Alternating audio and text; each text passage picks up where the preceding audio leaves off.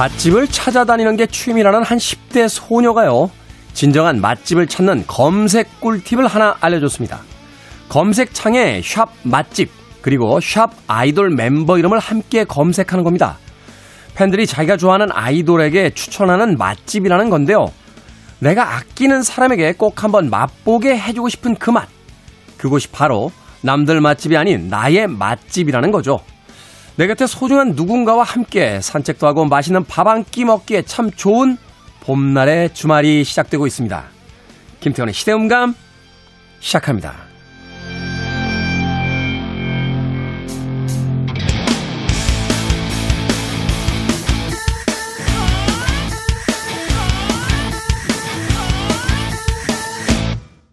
그래도 주말은 온다. 시대를 읽는 음악 감상의 시대 음감 김태훈입니다. 흔히 우리가 이제 맛집을 검색할 때 SNS에 샵 맛집이라고 쳐서 검색을 하게 되죠. 그런데 그 검색되는 많은 맛집들이 사실은 이제 광고성 글귀에 노출되어 있는 집들인 경우가 꽤나 많습니다. 그럴 때 바로 지혜를 발휘하게 되는 게요. 샵 맛집과 함께 샵 아이돌 멤버 이름, 아이돌 멤버 이름이라고 치시면 안 되고요. 어, 그 유명한 아이돌의 멤버 이름을 직접 쳐서 넣어야 됩니다. 방탄소년단이다, 뭐 블랙핑크다 이런 식으로요. 그러면 이때 검색되는 집이 진정한 맛집일 확률이 높다라고 합니다. 왜냐하면 자신이 좋아하는 아이돌 멤버들에게 꼭 한번 가보라고 권하는 집이기 때문에 정말로 권하는 사람의 어떤 신뢰와 어, 믿음이 담겨 있는 맛집이다 하는 이야기를 하더군요. 그렇죠. 우리는 맛있는 음식을 먹었을 때 제일 먼저 떠오르게 되는 것이 내가 좋아하는 사람, 내가 아끼는 사람과 언젠가 한번 같이 와서 먹고 싶다 하는 생각일 테니까 바로 이 10대 소녀들에게 있어서 아이돌 멤버들, 그 좋아하는 아이돌 멤버들이라면 아마도 맛집을 발견했을 때 가장 가고 싶은 그런 사람 중에 한 명이 되지 않을까 하는 생각이 드는군요. 아름다운 봄날이 시작되고 있습니다. 산책도 하고요. 또 동네 골목에 있는 맛있는 밥 한 끼 먹을 수 있는 맛집을 찾아가는 것. 그 소소한 행복 속에서 지난 2년, 3년 동안의 팬데믹으로 힘들었던 그 시간들을 좀 위로받는 그런 봄날이었으면 하는 생각 다시 한번 해봅니다. 자, 김태훈의 시대음감, 시대의 시절 새로운 시선과 음악으로 풀어봅니다. 토요일과 일요일, 일라드에서는 낮 2시 5분, 밤 10시 5분 하루에 두 번 방송이 되고요. 한민족 방송에서는 낮 1시 10분 방송이 됩니다. 팟캐스트로는 언제 어디서든 함께 하실 수 있습니다. 수잔 베가의 음악 듣습니다. 톰스 다이나.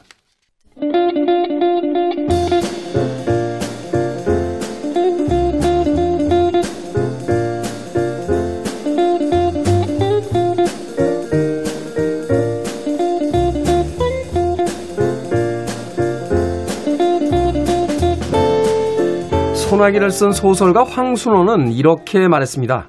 되읽고 싶은 책을 단 한 권이라도 챙기고 있는 사람은 외롭지 않다. 우리 시대의 책 이야기, 책은 북. 정현주 작가님, 생선 작가님 두 분 나오셨습니다. 안녕하세요. 네, 안녕하세요. 자, 되읽고 싶은 책. 뭐 두 분에게 뭐 너무나 많은 책들이 있을 것 같은데 그래서 결국 외롭지 않으신지가 궁금하고 또 되읽었던 책 중에 가장 많이 읽었던 책은 또 뭘까 궁금하네요. 저는 안 어울리는데 100년 동안의 고독을 제일 많이 읽었어요. 음. 가브리엘 가르시아 마르케스. 네. 아, 그 책도 책이지만 그 가브리엘 가르시아 마르케스가 그 맨발로 이렇게 다리 꼬고 있는 사진이 제일 아, 그 타자기 앞에서. 아, 그거 옛날에 김한길 씨가 음, 따라했죠. 따라하셨어요. 책 낼 때 똑같이 따라했던. 제가 좀 조숙해서 고등학교 3학년 때 그 책을 읽었거든요. 조숙해서 고3 때. 네. 두달 정도 걸렸거든요. 음. 근데 그 책이 쉽게 읽히는데 좀 그 아무래도 남미 이름들이 나오다 보니까 이름이 굉장히 길고 아버지의 이름에다가 주니어를 붙인 경우도 많고 해서 네. 특히 그 100년 동안의 고독은 3대인가? 음. 5대에 걸친 그 3대 아니면 5대에 걸친 가족사를 이제 담은 책이거든요. 그러니까 네. 사람들이 너무 많이 등장하는 거예요. 인물. 그래서 족보를 그려가면서 읽었어야 되는데 아 저는 진짜 그 책을 읽을 때마다 음. 소름 끼칠 정도로 좋아요. 소름 끼칠 정도로 좋다. 네. 오. 왠지 저 제가 나중에 쓸 수 있을 것 같아. 이 책을 계속 읽으면. 이런 책을요? 예. 외워서 쓰는 거 말하는 거예요? 아니 그건 아니고요. 그 뭐라고 해야 될까? 뭔가 되게. 환상적이면서 마법도 있고 신화도 있고 이런 이야기들이 일상 인간 그 가족사에 다 연결돼서 하는 건데 그러니까 소위 이야기하는 마술적 리얼리즘의 어떤 그 총체적인 작품이라고 이야기하는 거잖아요. 네 정말 그래서 저는 개인적으로 지금도 가끔씩 뭐 예를 들어서 컵라면을 먹을 때 3분을 기다릴 때 항상 집어서 이렇게 드는 책이 100년 동안의 고독인 거. 그런 허세는 어디서 배웁니까? 컵라면 3분 동안 가브리엘 가시아 마르케스를 탁 꺼내서 어, 얹어 넣는 거 아니에요? 이거- 컵라면 위에. 두껍기 때문에 얹어 놓으면 뚜껑이 잘 열리지는 않겠네요. 아 예, 그런 건 아니고 그. 그 하루키 소설에 보면 네. 꼭 남자 주인공들이 파스타 면을 삶으면서 네. 카라마조프의 형제들이나 이런 책을 읽는단 말이죠. 도스토옙스키의 카라마조프의 형제들이나 이런 걸 읽는단 말이죠. 도둑같이 서곡 이렇게 음악 틀어놓고 네, 그렇죠. 어? 그래도 파스타 면이 있는 동안 캔 맥주 하나 마시면서 그렇죠.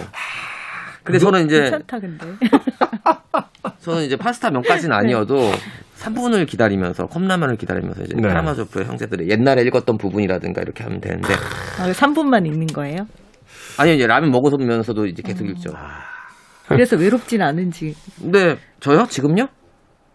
외롭죠. 생선, 생선 작가 늘 외로워요. 아. 제가 SNS 친구인데 네. 안 외로울 때도 외롭다라고 하더라고요. 네. 늘 외로운 뭐 컨셉 뭐- 자체가 외로운 남자. 그게 외로움이 저의 컨셉이에요. 네. 자, 정현주 작가님 같은 질문 드려보겠습니다. 어떻습니까? 저는 사실 한 책을 여러 번 읽지는 않고요. 네. 어렸을 때 읽었던 책 중에 코난 도일을 그렇게 좋아했어요. 코난. 그 제가 이제 그 편견을 갖고 이야기하는 건지 모르겠습니다만 또 요새 남성성 여성성이라는 표현 자체가 성차별적인데 과거의 어떤 표현 방식으로 본다라면 근데 여성분들이 정말 코난 도일 좋아하시더라고요. 네, 좋아하고 그 뭐죠 미스 마플인가? 미스 그, 마플. 네, 그 할머니처럼 늙고 싶은 마음도 있어서 아. 이번에 우리나라에 탐정 학교가 생겼어요. 어, 그 얘기 저도 들었어요. 네, 네. 그래서 한번 들어가 볼까. 아, 하고 있어요. 일단은 커리큘럼을 좀 보고. 네, 어, 제 3의 세 번째 직업으로 탐정. 탐정. 네, 그거랑 아가사 크리스티, 에거사 크리스티를 많이 읽었어요 어릴 때. 아, 그래서 어릴 때 책을 굉장히 빨리 읽는 아이였는데 시험 기간에도 닳도록 읽었고 음, 지금 저희 집에서 게- 제일 많이 낡은 책은 A가 X에게라고 존 버거의 음, 네. 편지로 된 소설이거든요. 네네. 그거를 조금 글이 안 써질 때는 많이 읽는 편입니다. 존 버거. 네. 네, 존 버거. 음, 본다는 것에 대하여 뭐부터 시작해 참 많은 책들을 남겼죠. 알겠습니다. 자, 오늘은 생선 작가부터 일요일이니까 각각 두 권의 책을 소개해 주시도록 하겠습니다. 오늘 어떤 책 두 권? 저는 이젠 못 참지. 네. 이젠 못 참지. 그게 뭡니까? 더 이상 못 참겠어요. 왜냐면 이제 저희가 이제 코로나 때문에 네. 여행을 한 3년 이상 해외 여행을 못 갔거든요. 그렇죠. 이제 국내 여행만 다니다 보니까 이제 진짜 못- 못 참겠는 거예요. 그래서 이제 여행을 가야 되겠다. 해외로. 네. 그러면 이제 여행 준비를 하면서 오늘 제가 오자마자 생선 작가 또 여행 작가이기도 하니까. 네. 글을 못 쓰겠어요. 글이 안 나와요. 왜냐면 저는 이제 예전에도 그렇게 잘 나오는 건 아니었잖아요. 자, 아무튼 여행이 너무 가고 싶어졌고 네. 저서 요즘에 계속 이제 비행기표 알아보고 막 그러는데 아직까지 코로나 때문에 그래서 그렇지 예전에는 분명히 항공 노선이 있었던 데가 열리지 않은 나라들이 굉장히 많아서. 어. 예를 들어서 제가 지금 인도를 가려고 알아봤는데 인도- 비행기를 인도를 또 간다. 어, 42시간 타야 되는 거예요. 세 번 갈아타야 되는 거예요. 직항이 없어서. 예, 한국에서 원래 델리까지나든가 문바이까지 가는 직항 노선들이 있었는데 네. 아직 열리지가 않은 거예요. 그래서 지금 전 세계적으로 항공편이 여유가 있지 않고 뭔가 이렇게 시간이 시간대별로 있는 게 아니어서 지금 예를- 항공편을 많이 줄였고 항공사도 파산을 많이 했고 네. 또 승무원들도 굉장히 많이 지금 그 해고가 된 상태라 이렇게 많지가 않죠. 예를 들어서 여기서 방콕까지 가요. 근데 그러면 한 6시간 정도 걸리거든요. 5시간에서 6시간. 5시간 반 뭐 이렇게. 근데 네. 태국 공항에서 14시간 기다리고 그냥 하루 기다리는 거래요. 예. 그리고 나- 거기서 또 3시간 비행기 타고 네. 아, 14시간 기다렸다 3시간 타요? 3시간 타고 거기서 또 한 5시간 기다렸다가 2시간 타고 뉴델리로 델리로 들어가는 그런 비행 시간은 얼마 안 되는데 대기 시간이 길군요. 네, 그래서 그거는 좀 힘들 것 같아 가지고 이제 그런데 그러다 보니까 그래도 언젠가 이제 예전처럼 돌아갈 수 있을 거라는 희망을 가지고 이제 계속 영화를 준비하는데 네.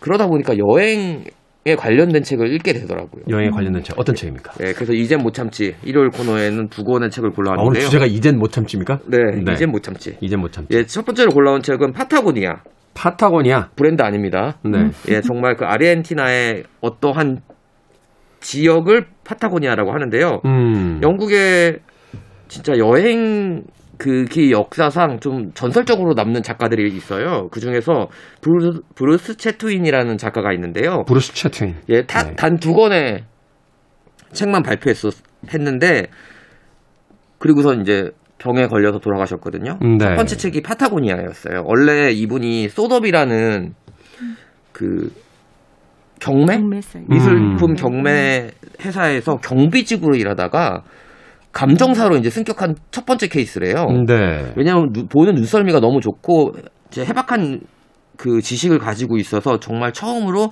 처음에는 경비직으로 했다가 이제 감정사가 됐는데 그래서 이분이 그 좀 추상화라든가 인상 파 화가들에 대한 거를 잘 그런 걸 진품하고 가품을 이제 골라내는 일을 하셨는데 그래서 그 소더비에서 잘 나가다가 갑자기 그만두겠다고 하고서 음. 떠난 곳이 파타고니아거든요. 파타고니아. 아. 근데 이 파타고니아 여행기는 맥락이 없어요. 이게 한 사람의 이, 이 브루스 채트윈이라는 사람이 여행을 하는데 풍경이 없어요. 여행기에서 풍경이 없으면 뭘 씁니까?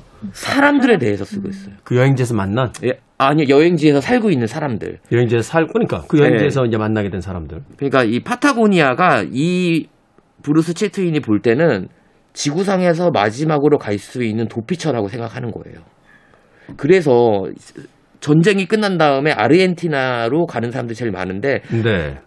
제일 2차 이- 세계 대전 이후에도 아르헨티나로 그 간 사람들 특히 저 나치 전범들 아르헨티나로 네. 엄청 많이 갔는데. 그래서 여기에는 그런 만났던 사람들에 대한 이야기가 있는데 그리고 지금 이, 사- 이 채트윈이 여행했을 때 당시에 풍경은 없고 이야기는 없고 다 마- 자기가 만났던 사람들의 과거의 이야기가 있어요. 이민 가, 올 때의 이야기. 아, 그래서- 특이한 책이네요. 진짜 책이에요. 그러니까 적어놨는데 제가 이 책에 현재는 없고요. 과거만 있어요. 그리고 풍경은 없고 사람만 있어요. 어, 여행인데. 특이한 특이한 책이네요. 근데 제가 이 책을 읽으면서 아 이런 식으로 여행을 해도 되는구나.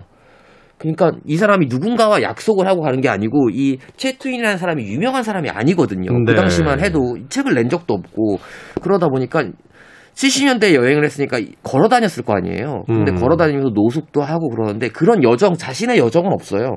그냥 어딜 갔는데 누가 누구를 만났다.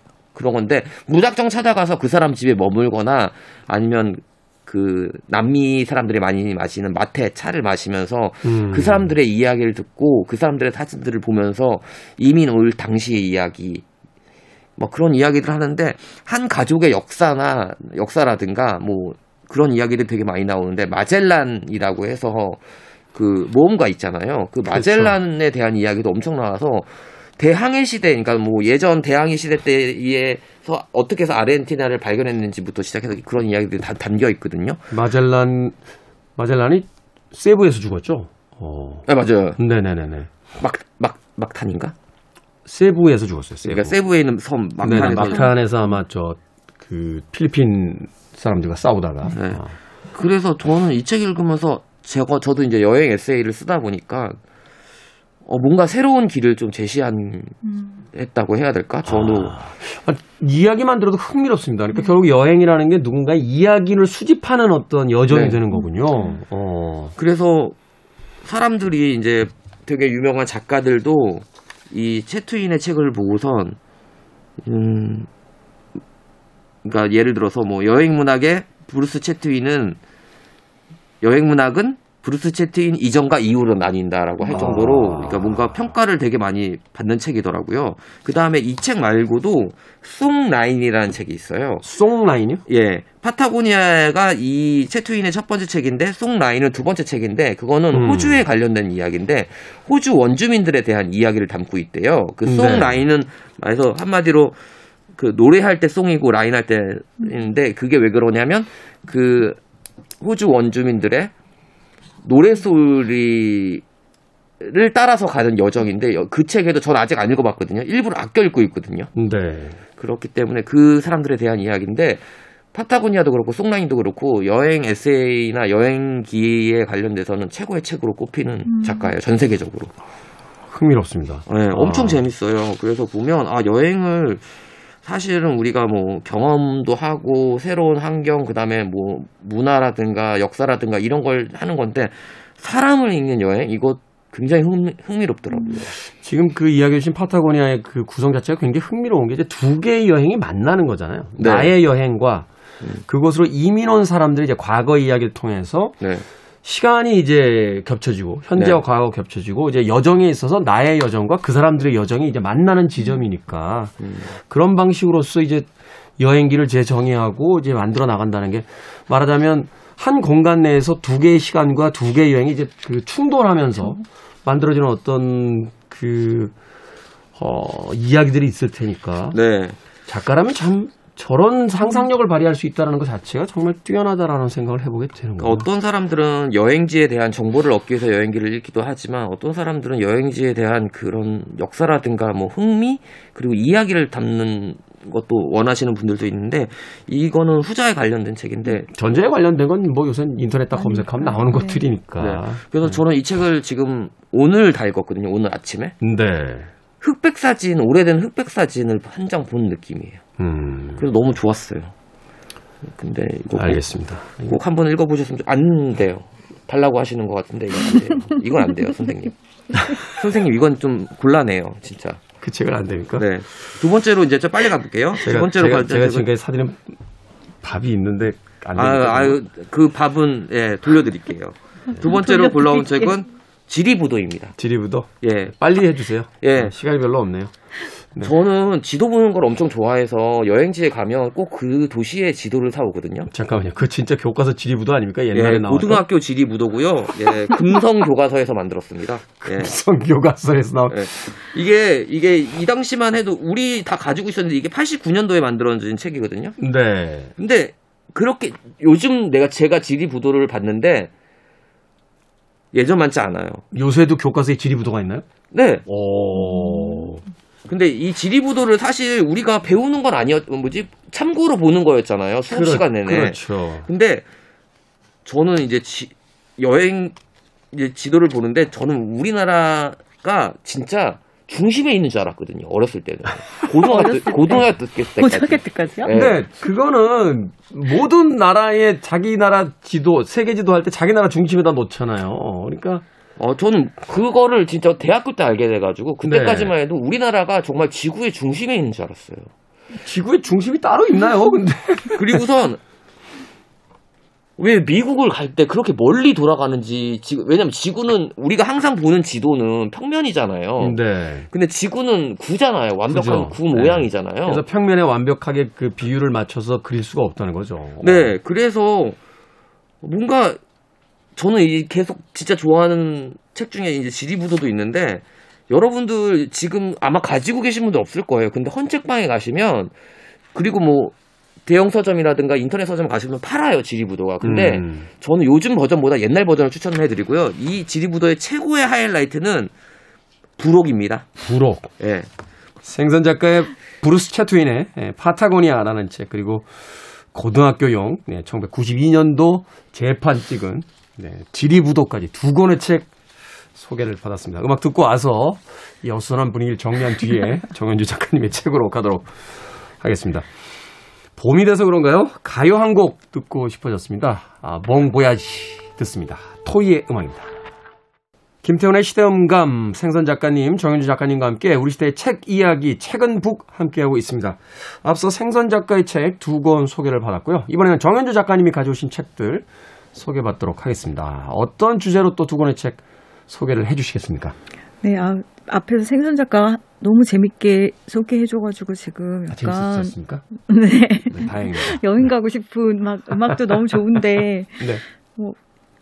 잘안 맞는 것 같기도 하고 한데 일단 아픔을 기록하는 일이라는 주제로 가지고 왔어요. 아픔을 기록하는 일. 네, 요즘에 너무 아픈 분들이 주변에 많잖아요. 전 지구가 아프죠. 어. 네, 그래서 저보고 아직 안 걸렸다고 없다면 너는 제가 못된 애다. 막 성격이 나쁜 애들만 안 걸린다며 이런 농담들을 네. 요즘 막 하- 친구가 없다. 막 최근에. 그렇죠. 뭐 사회생활에 심각한 문제 있는 분들 네. 안 걸린다고 그러는데 글쎄요, 모르죠. 네, 네. 실제로 뭐 20%가 넘고 롱코비드 때문에 또 후유증을 고생하는 분들도 많고 네. 실제로 돌아가시는 분들도 그런 상황에서 아, 뭐 하루에 뭐 몇백 명의 사망자가 나오니까 지금 네. 이게 결코 만만한 병은 아니에요. 네, 그래서 네. 우리가 질병에 대해서 한번 생각을 해볼 필요가 있다라는 생각이 들었고요. 네. 요 근래에 이런 종류의 책들이 많이 나와요. 죽음이나 아픔을 다룬 책들이 많이 나오고 지난 2, 3년 동안에 뭐 전 지구적인 분위기를 생각한다라면 그런 네. 책들이 또 나올 만하죠. 네.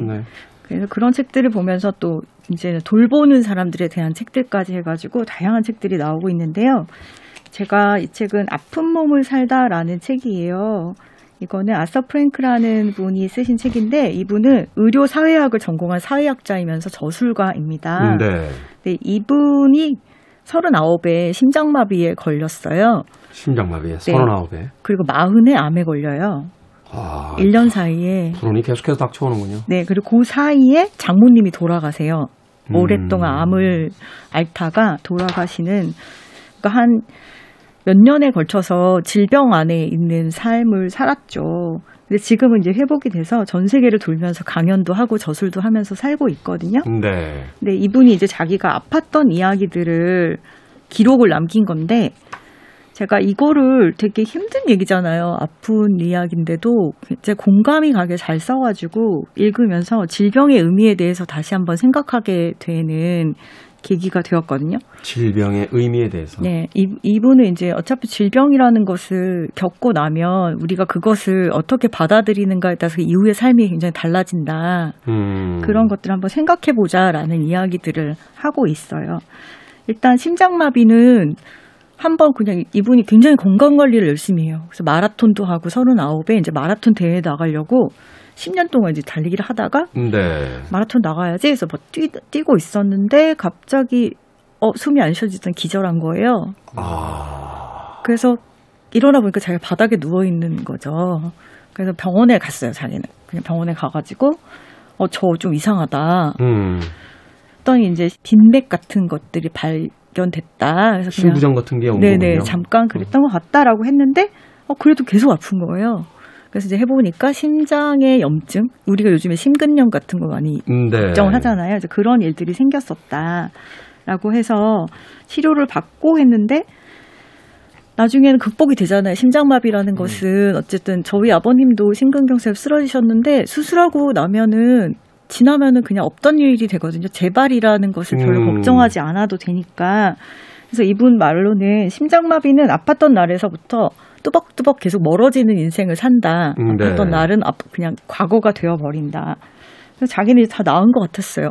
그래서 막 다시 운동을 하고 막 그러는데 어느 날 샤워를 하는데 좀 몸의 일부가 약간 쓰라린 느낌이 있는 거예요. 뭔가 좀 아플 때 그 특유의 느낌 있죠? 쎄한 느낌 있죠? 네. 어, 이거 뭔가 문제가 생긴 것 같은데 이런 느낌? 네. 그래서 이제 병원에 갔더니 뭐 바이러스 감염이라 그래서 그런 줄 알고 약을 먹었는데 점점 점점 나빠지기만 하고 페니실린 계열에서 다른 계열로 바꾸고 아무리 그래도 항생제를 먹어도 네, 나아지지 않고. 않는 거예요.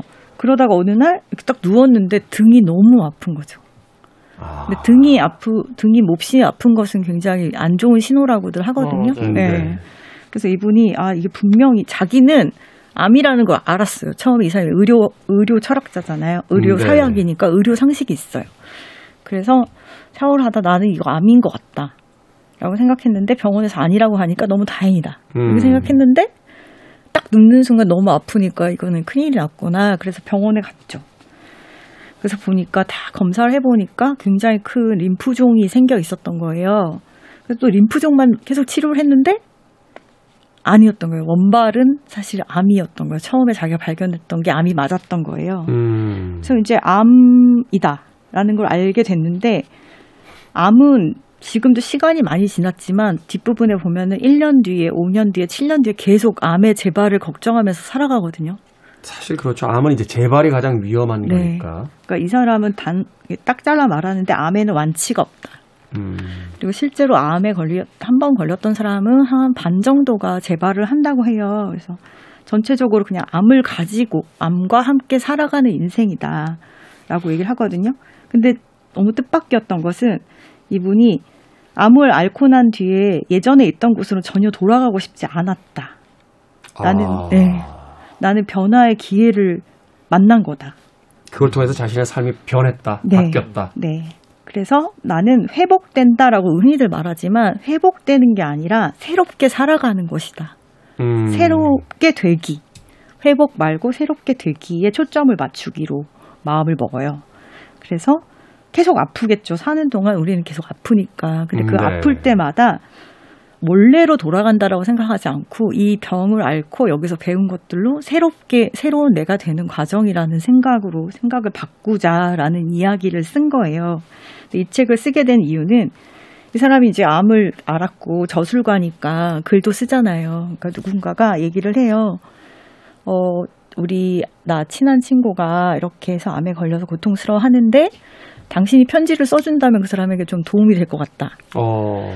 그때 이제 깨닫는 거죠. 아, 내가 이런 아픔을 기록하는 일이 필요하겠다. 그리고 그러면 누구를 향해서 책을 쓸까? 그 생각을 했는데 아프기 전에 자신에게 글을 쓰겠다고 생각한 거예요. 음. 너는 곧 아프게 될 건데 그 아픔을 통해서 이런 것들을 배우게 될 거야 라는 이야기들을 해요. 그 아프기 전에 나라는 것이 어떻게 보면은 이 사람의 어떤 상황에 공감하기 이전에 어떤 독자들일 수도 있겠다는 음. 그쵸. 생각이 드는군요. 네. 어. 그리고 우리 누구나 한 번씩은 생각해 보지 않아요. 어느 날 나에게 이런 병이 올 수 있다. 특히 암은 너무나 뭐 세 명 중에 한 명이 걸리는 병이라고 하니까. 우리가 100세 시대라고 하면은 누구나 한 번쯤은 생애에 걸린다는 거거든요. 네. 어. 그래서 미리 마음의 준비를 이제 하는 느낌으로 읽었는데 아, 이 사람은 아프다는 것은 그냥 삶의 방식이 조금 다른 거다. 음. 이렇게 우리가 생각을 했으면 좋겠다. 그리고 좀 말을 해라. 아픈- 아프다고? 네. 우리는 아픈 거를 말하지 않고 여기 나오는 게 아픈 사람한테 우리가 칭찬을 할 때, 어, 걔는 아픈 사람 같지가 않아. 캐나다에서도 그렇게 말하나 봐요. 아, 그, 같은 화법이 있나요? 있는 그런 거 여기 나와요. 걔는 전혀 아픈 것 같지가 나보다 더 건강해 보여. 뭐 네, 이렇게, 네. 이렇게 얘기한다고요? 네, 그거는 좋지 않다. 어. 네, 그래서 왜 그 아픈 사람들을 평가하고 아프지 않는 것만이 좋은 것이다라고 말하는 방식. 마치 장애인과 비장애인을 나누듯이. 네, 네. 아. 그러지 말자. 그리고 자기가 아프면 가장 가까운 사람한테 일단 대화를 시도를 하라고요. 음. 그래서 어, 나는 이렇게 아프다. 그리고 이- 좀 우울할 수 있잖아요. 그렇죠. 근데 또 저- 이분이 이제 이야기를 그 많은 병원에서 좀 환자가 병이 길어져서 우울해지면 우울증 약을 일단 막 먹인다고 해요. 네. 근데 그러지 말고 좀 의료 환경을 바꿀 필요가 있다는 거죠. 그래서 자기가 처음에 이게 암인지 아닌지를 알 때가 너무 무섭잖아요, 사실. 사실은 그렇죠. 저도 올해 2월 달에 또 매년 2월에 이제 건강검진 받는데 한 2주 있다 나오거든요, 검사 결과. 그렇죠. 그 2주가 그죠. 쫄리죠. 쫄깃쫄깃해요. 그 네. 네. 그래서 자기는 그때 암인지 아닌지 모르고 모르겠고 그 고통 속에 있을 때 원인을 모르는 상태가 제일 괴롭잖아요. 그때 그렇죠. 병원 의사들이 뭐 괜찮아요 막 이렇게 말하고 했던 하다가 아 도저히 막 등이 아프고 이러니까 스포츠 의학과를 갔는데 거기 의사가 딱 만져보더니 암인 것 같다. 아. 이러면서 빨리 초음파를 받아보자 이러면서 그런데 이게 크기가 이 정도니까 우리가 극복할 수 있지 않겠냐 한번 알아보자 라고 얘기를 해준 거예요. 이 사람이 이, 사- 이 작가한테는 굉장히 구원이 된 거죠. 그렇죠. 예, 자기의 병을 인정해주고, 그러니까 또 왜 아파? 아, 몰라 이게 아니라 당신은 아픈 사람이 맞고 지금 고통스러워하는 데는 이유가 있고 이것이 회복될 수 있는 가능성이 있다. 라는 것을 딱 얘기해 줘서 자기는 그게 너무 고마웠다는 거야. 암이라고 말해 준 게. 차라리. 사실은 아픈 사람들한테 제일 필요한 게 뭐냐면 뭔가 좀 친절하게 설명해 주는 거거든요. 근데 병원에 가면 병명에 대한 이야기 하고 물론 의사 선생님들 친절하게 하려고 하십니다만 그건 물리적인 어떤 시간의 한계상 그래서 환자들이 인터넷을 뒤져야 되는 상황이 벌어지고 인터넷의 자료는 너무 어수선하고. 어선하고 뭐가 맞는 얘기인지도 맞아요. 모르겠고 그러다 보면 내가 앓고 있는 병이 뭔지 뭐 어떻게 해야 되는 건지 병원에서 알려주는 게 되게 병명 그다음에 뭐 하지 마세요 그죠. 뭐 이런 이런 이 정도거든요. 네. 근데 사실 궁금한 게 한 100만 가지는 되지 않습니까? 그쵸, 아프게. 되면 음. 그런 이야기를 이제 해주는 의사를 만나게 됐다. 네. 그랬는데 이제 초음파를 받으러 가는데 그 초음파 의사는 어, 종양이 있네요, 크네요. 끝인 거예요. 음. 물어봐도 대답을 안 해주고 그냥 다음에 결과 보러 오세요. 이렇게 이제 얘기를 해주니까 자기는 이 두 사람 사이에서 아 환자를 대하는 이런 사소한 일들이 얼마나 그 환자의 컨디션을 좌우할 수 있는가. 그러니까 기분이 달라진다니까. 네. 그리고 대화는 정말로 중요하다. 그래서 의사들이 우울증 약을 주기 전에 그 환자들의 고통에 대해서 이야기할 수 있는 기회를 주고 들어주고 의사 본인이 못하겠으면 그런 사람들을 만드 는 쪽으로 음, 병원 환경이 바뀌어야 된다라는 얘기를 하거든요. 네. 그런 얘기도 저는 참, 아, 맞다. 그렇겠다. 그러, 그랬지라는 생각이 들었어요. 그래서 이분이 이제 심장마비랑 암이랑 두 개를 계속 비교하면서 얘기를 하거든요. 심장마비는 잠깐 죽은 거잖아요. 그렇죠. 네, 그래서 자기는 이렇게 말해요. 잠깐 죽은 것이며 한 번 죽음을 알게 된 몸은 전과는 다른 방식으로 산다. 아, 근데 저도 이런 비슷한 일을 겪은 적이 있어서 이 느낌이 뭔지를 알겠어요. 처음에는 어, 심장마비가 오고 나면 이제 외상후 증후군 같은 것들이 생겨서 밖에도 음. 못 나가고 막 힘들다가 의사가 그러는 거예요. 너는 이제 괜찮아. 나가. 한계를 두지 말고 살아라고 하는 날이 있었대요. 그래서 어 그게 너무 되게 신기하잖아요. 그리고 자기가 아 이게 자기는 자유롭게 여행하며 사랑하며 살고 싶다 이런 걸 항상 마음속에 담아두고 있던 사람인데 그날 어떤 생각을 하게 됐냐면 자유는 정말 건강이 있어야만 자유로울 수 있나? 음. 이런 질문을 하게 돼요. 아픈 사람도 자유로울 수 있다, 사실은. 사실 그렇죠. 뭐 네. 아프다는 것이 어떤 핸디캡은 되겠지만 자유를 구속할 수는 없는 거니까. 네. 그리고 자기는 더 자유로워졌다고 느끼는 거예요. 왜냐하면 그 전에는 내가 살아있음을 증명하기 위해서 계속 뭔가를 해야 됐는데 지금은 내가 하지 않아도 세상은 또 제대로 굴러간다는 것을 알게 된 거예요. 음. 그래서 나의 존재를 증명하지 않아도 된다는 걸 알게 돼서 훨씬 자유로워졌대요, 이분은 오히려. 그래서 삶 자체를 즐길 수 있게 됐다. 라는 얘기를 하고, 시간에 제한이 있다는 걸 알고 나서 이제 그 시야, 시간이 가진 어떤 더 짜릿함을 이제 경험하게 되는 네. 거죠. 이제 주로 환자들은 어, 가장 통증이 심한 시간이 12시, 1시 사이라고 하거든요. 면역력이 그 제일 떨어지기 때문에. 살짝 잠들었다 깨는 그 시간. 네, 너무 고독하고 외로운 그 시간인데 주로 밤에 아팠대요. 그래서 딱 깨면은 아내는 옆에서 자고 있는 거예요. 음. 근데 자기 이 사람이 굉장히 훌륭한 게 간병하는 사람에 대한 철저한 배려가 있어요. 음. 네. 그래서 안 깨워요. 안 깨우고 누워서 이제 질병이란 뭘까 이런 생각을 철학이 시작이 되는군요. 네. 하던 어떤 밤이었어요. 근데 등도 아프고 막 이러니까 음. 눕지를 못해서 산책을 시작한 거예요. 음. 병원을 먹다 막 돌다가 어느 창문을 탁 봤는데 가로등 안에 나무 가로등 아래 커다란 나무가 있는 거예요. 음. 근데 그게 너무 아름다웠대요. 음. 그걸 보는 순간 그래서 자기의 인생에 지금 암흑과 고통뿐인데 음. 밖에는 아름다움이 있구나 라는 거를 깨닫는 순간이 있어요. 그래서 그거를 계속 바라보다가 아, 아름다움을 보는 시간을 내가 가져야 되겠구나라는 생각을 해요. 그리고 자기에게 깨져 있던 이런 조화나 음. 이런 것들이 그 나무를 보는 순간 다시 돌아오는 느낌이 드는 거예요. 음. 그러면서 그 사람이 무슨 생각을 하냐면 자기가 만약에 이 밤에 아프지 않았다면 음. 그 창가에 가지 않았을 거다. 음. 아. 그러면 이 아름다움을 보지 못했을 거다. 아름다움을 봄으로써 나에게 조화가 돌아왔다.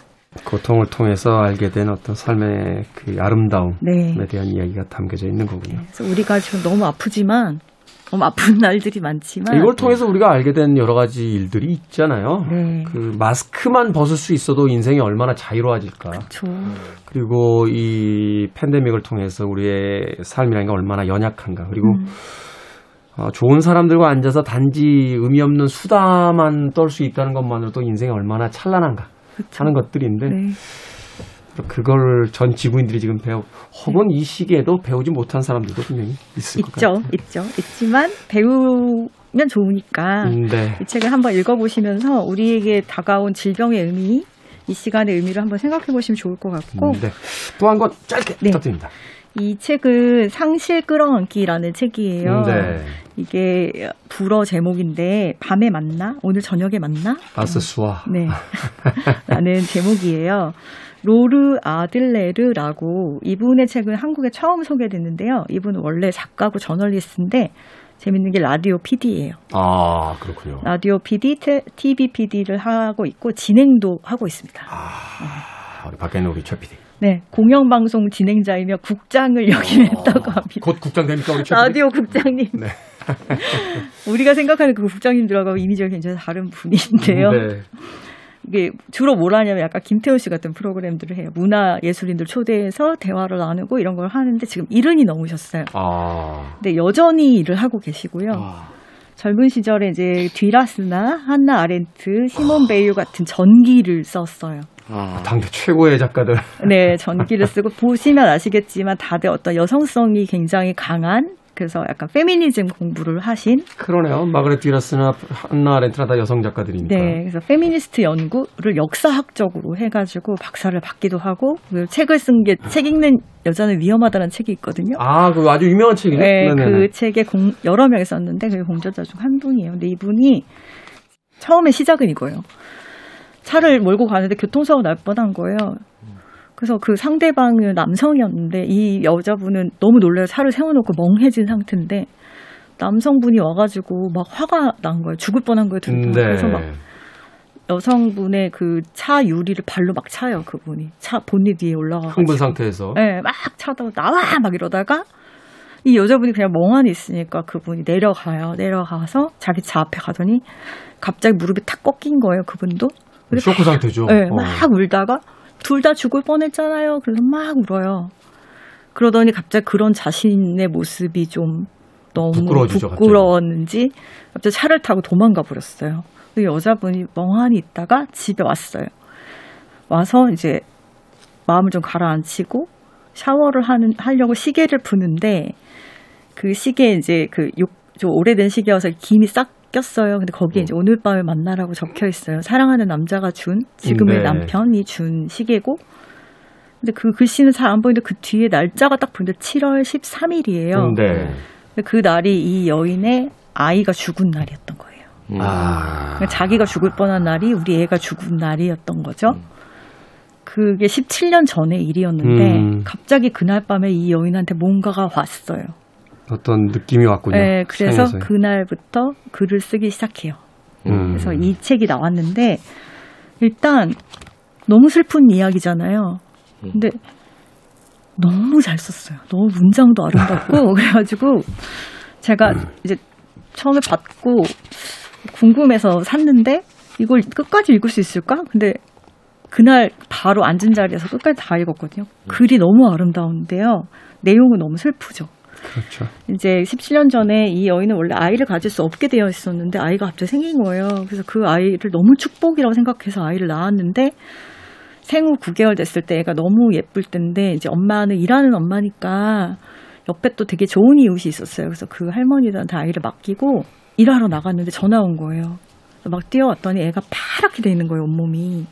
그리고 그분들은 뭐 아이 그 프랑스 약간 시골 집에 음, 살고 네. 있거든요. 그러니까 의료 시설도 안 좋고 택시도 안 오고 막 난린 거예요. 그래서 응급실에 갔는데 뭐한 시간 두 시간 기다려야 되고 막 이러다가 이제 아이가 굉장히 돌이킬 수 없는 상황에 빠지게 음. 돼요. 근데 그 아이가 그래도 꽤 오래 살아요. 그래서 어떻게 자라기도 하고 손톱도 길고 막 엄마는 몰래 몰래 손톱 깎아주고 막 이러는 상황들이 계속 나오는데 엄청 지적인 사람이잖아요. 그래서 슬픔에 확 빠졌다가 확 나오는 그 시간들을 굉장히 지적인 예, 글로 풀어내는데도 굉장히 처연하게 아름다운 문장을 사용했고 썼고요. 그리고 이제 마지막에 아이가 그렇게 컸는데 그 한 1년 가까이 아이가 투쟁하고 있는 동안 엄마는 계속 내가 아이를 지키지 못했다라는 음. 네, 일하러 간. 예, 일하러 음. 간 엄마의 그런 사실 마음들이 일안 하러 간다고 해서 지킬 수 있는 것도. 아닌데. 네. 근데 이 아이가 병, 그, 죽었어요. 이 죽은 이유는 알고 보니까 프랑스에서는 기를 잘못 들었다라고 표현을 한대요. 근데 우리 이제 기도가 있고 식도가 있잖아요. 네. 우리가 살짝 기형이어가지고 아. 먹은 게 폐로 들어가서 거기서 이제 아, 문제를 일으키게 된 거죠. 그런 아이였어요. 그래서 결국에는 부모, 이 부부가 계속 희망을 가지고 서로를 사랑하면서 아이가 나아지길 기다리고 결국에는 진짜 거의 다 나은 것 같던 어느 날 아이가 갑자기 세상을 떠나요. 하루 아침에. 기계로 계속 살아가다가 그 날이 바로 7월 14일 혁명 그 프랑스, 프랑스 혁명 혁명 기념일 그 기간이었어요. 그래서 엄마가 이제 아이를 연구차를 타고 데리러 가는 장면으로 끝이 나는데 4월에는 좀 생각해 볼 문제인 것 같아요. 우리가 4월에는 또 아이를 보낸 엄마들의 마음을 음. 생각도 좀 해야 하지 않을까 그러네요. 싶어서 어, 잊고 있었는데. 네. 당장 오늘의 우리의 삶만 생각, 삶만 생각하면서 잊고 있었는데 이제 4월이 네. 됐군요. 아. 정현희 작가께서 아픔을 기록하는 일이라는 주제를 가지고 아픈 몸을 살다 상실 끌어안기 두 권의 책 소개를 해 주셨습니다. 자, 우리 시대 책 이야기 책은 북 생선 작가님, 정현주 작가님과 함께 네 권의 책 소개해 받았습니다. 고맙습니다. 감사합니다. 고맙습니다. 저도 끝 인사 드리도록 하겠습니다. 레드와 칠리 페퍼스의 음악 중에서 Taste the Pain 준비했습니다. 지금까지 시대음감의 김태훈이었습니다. 고맙습니다.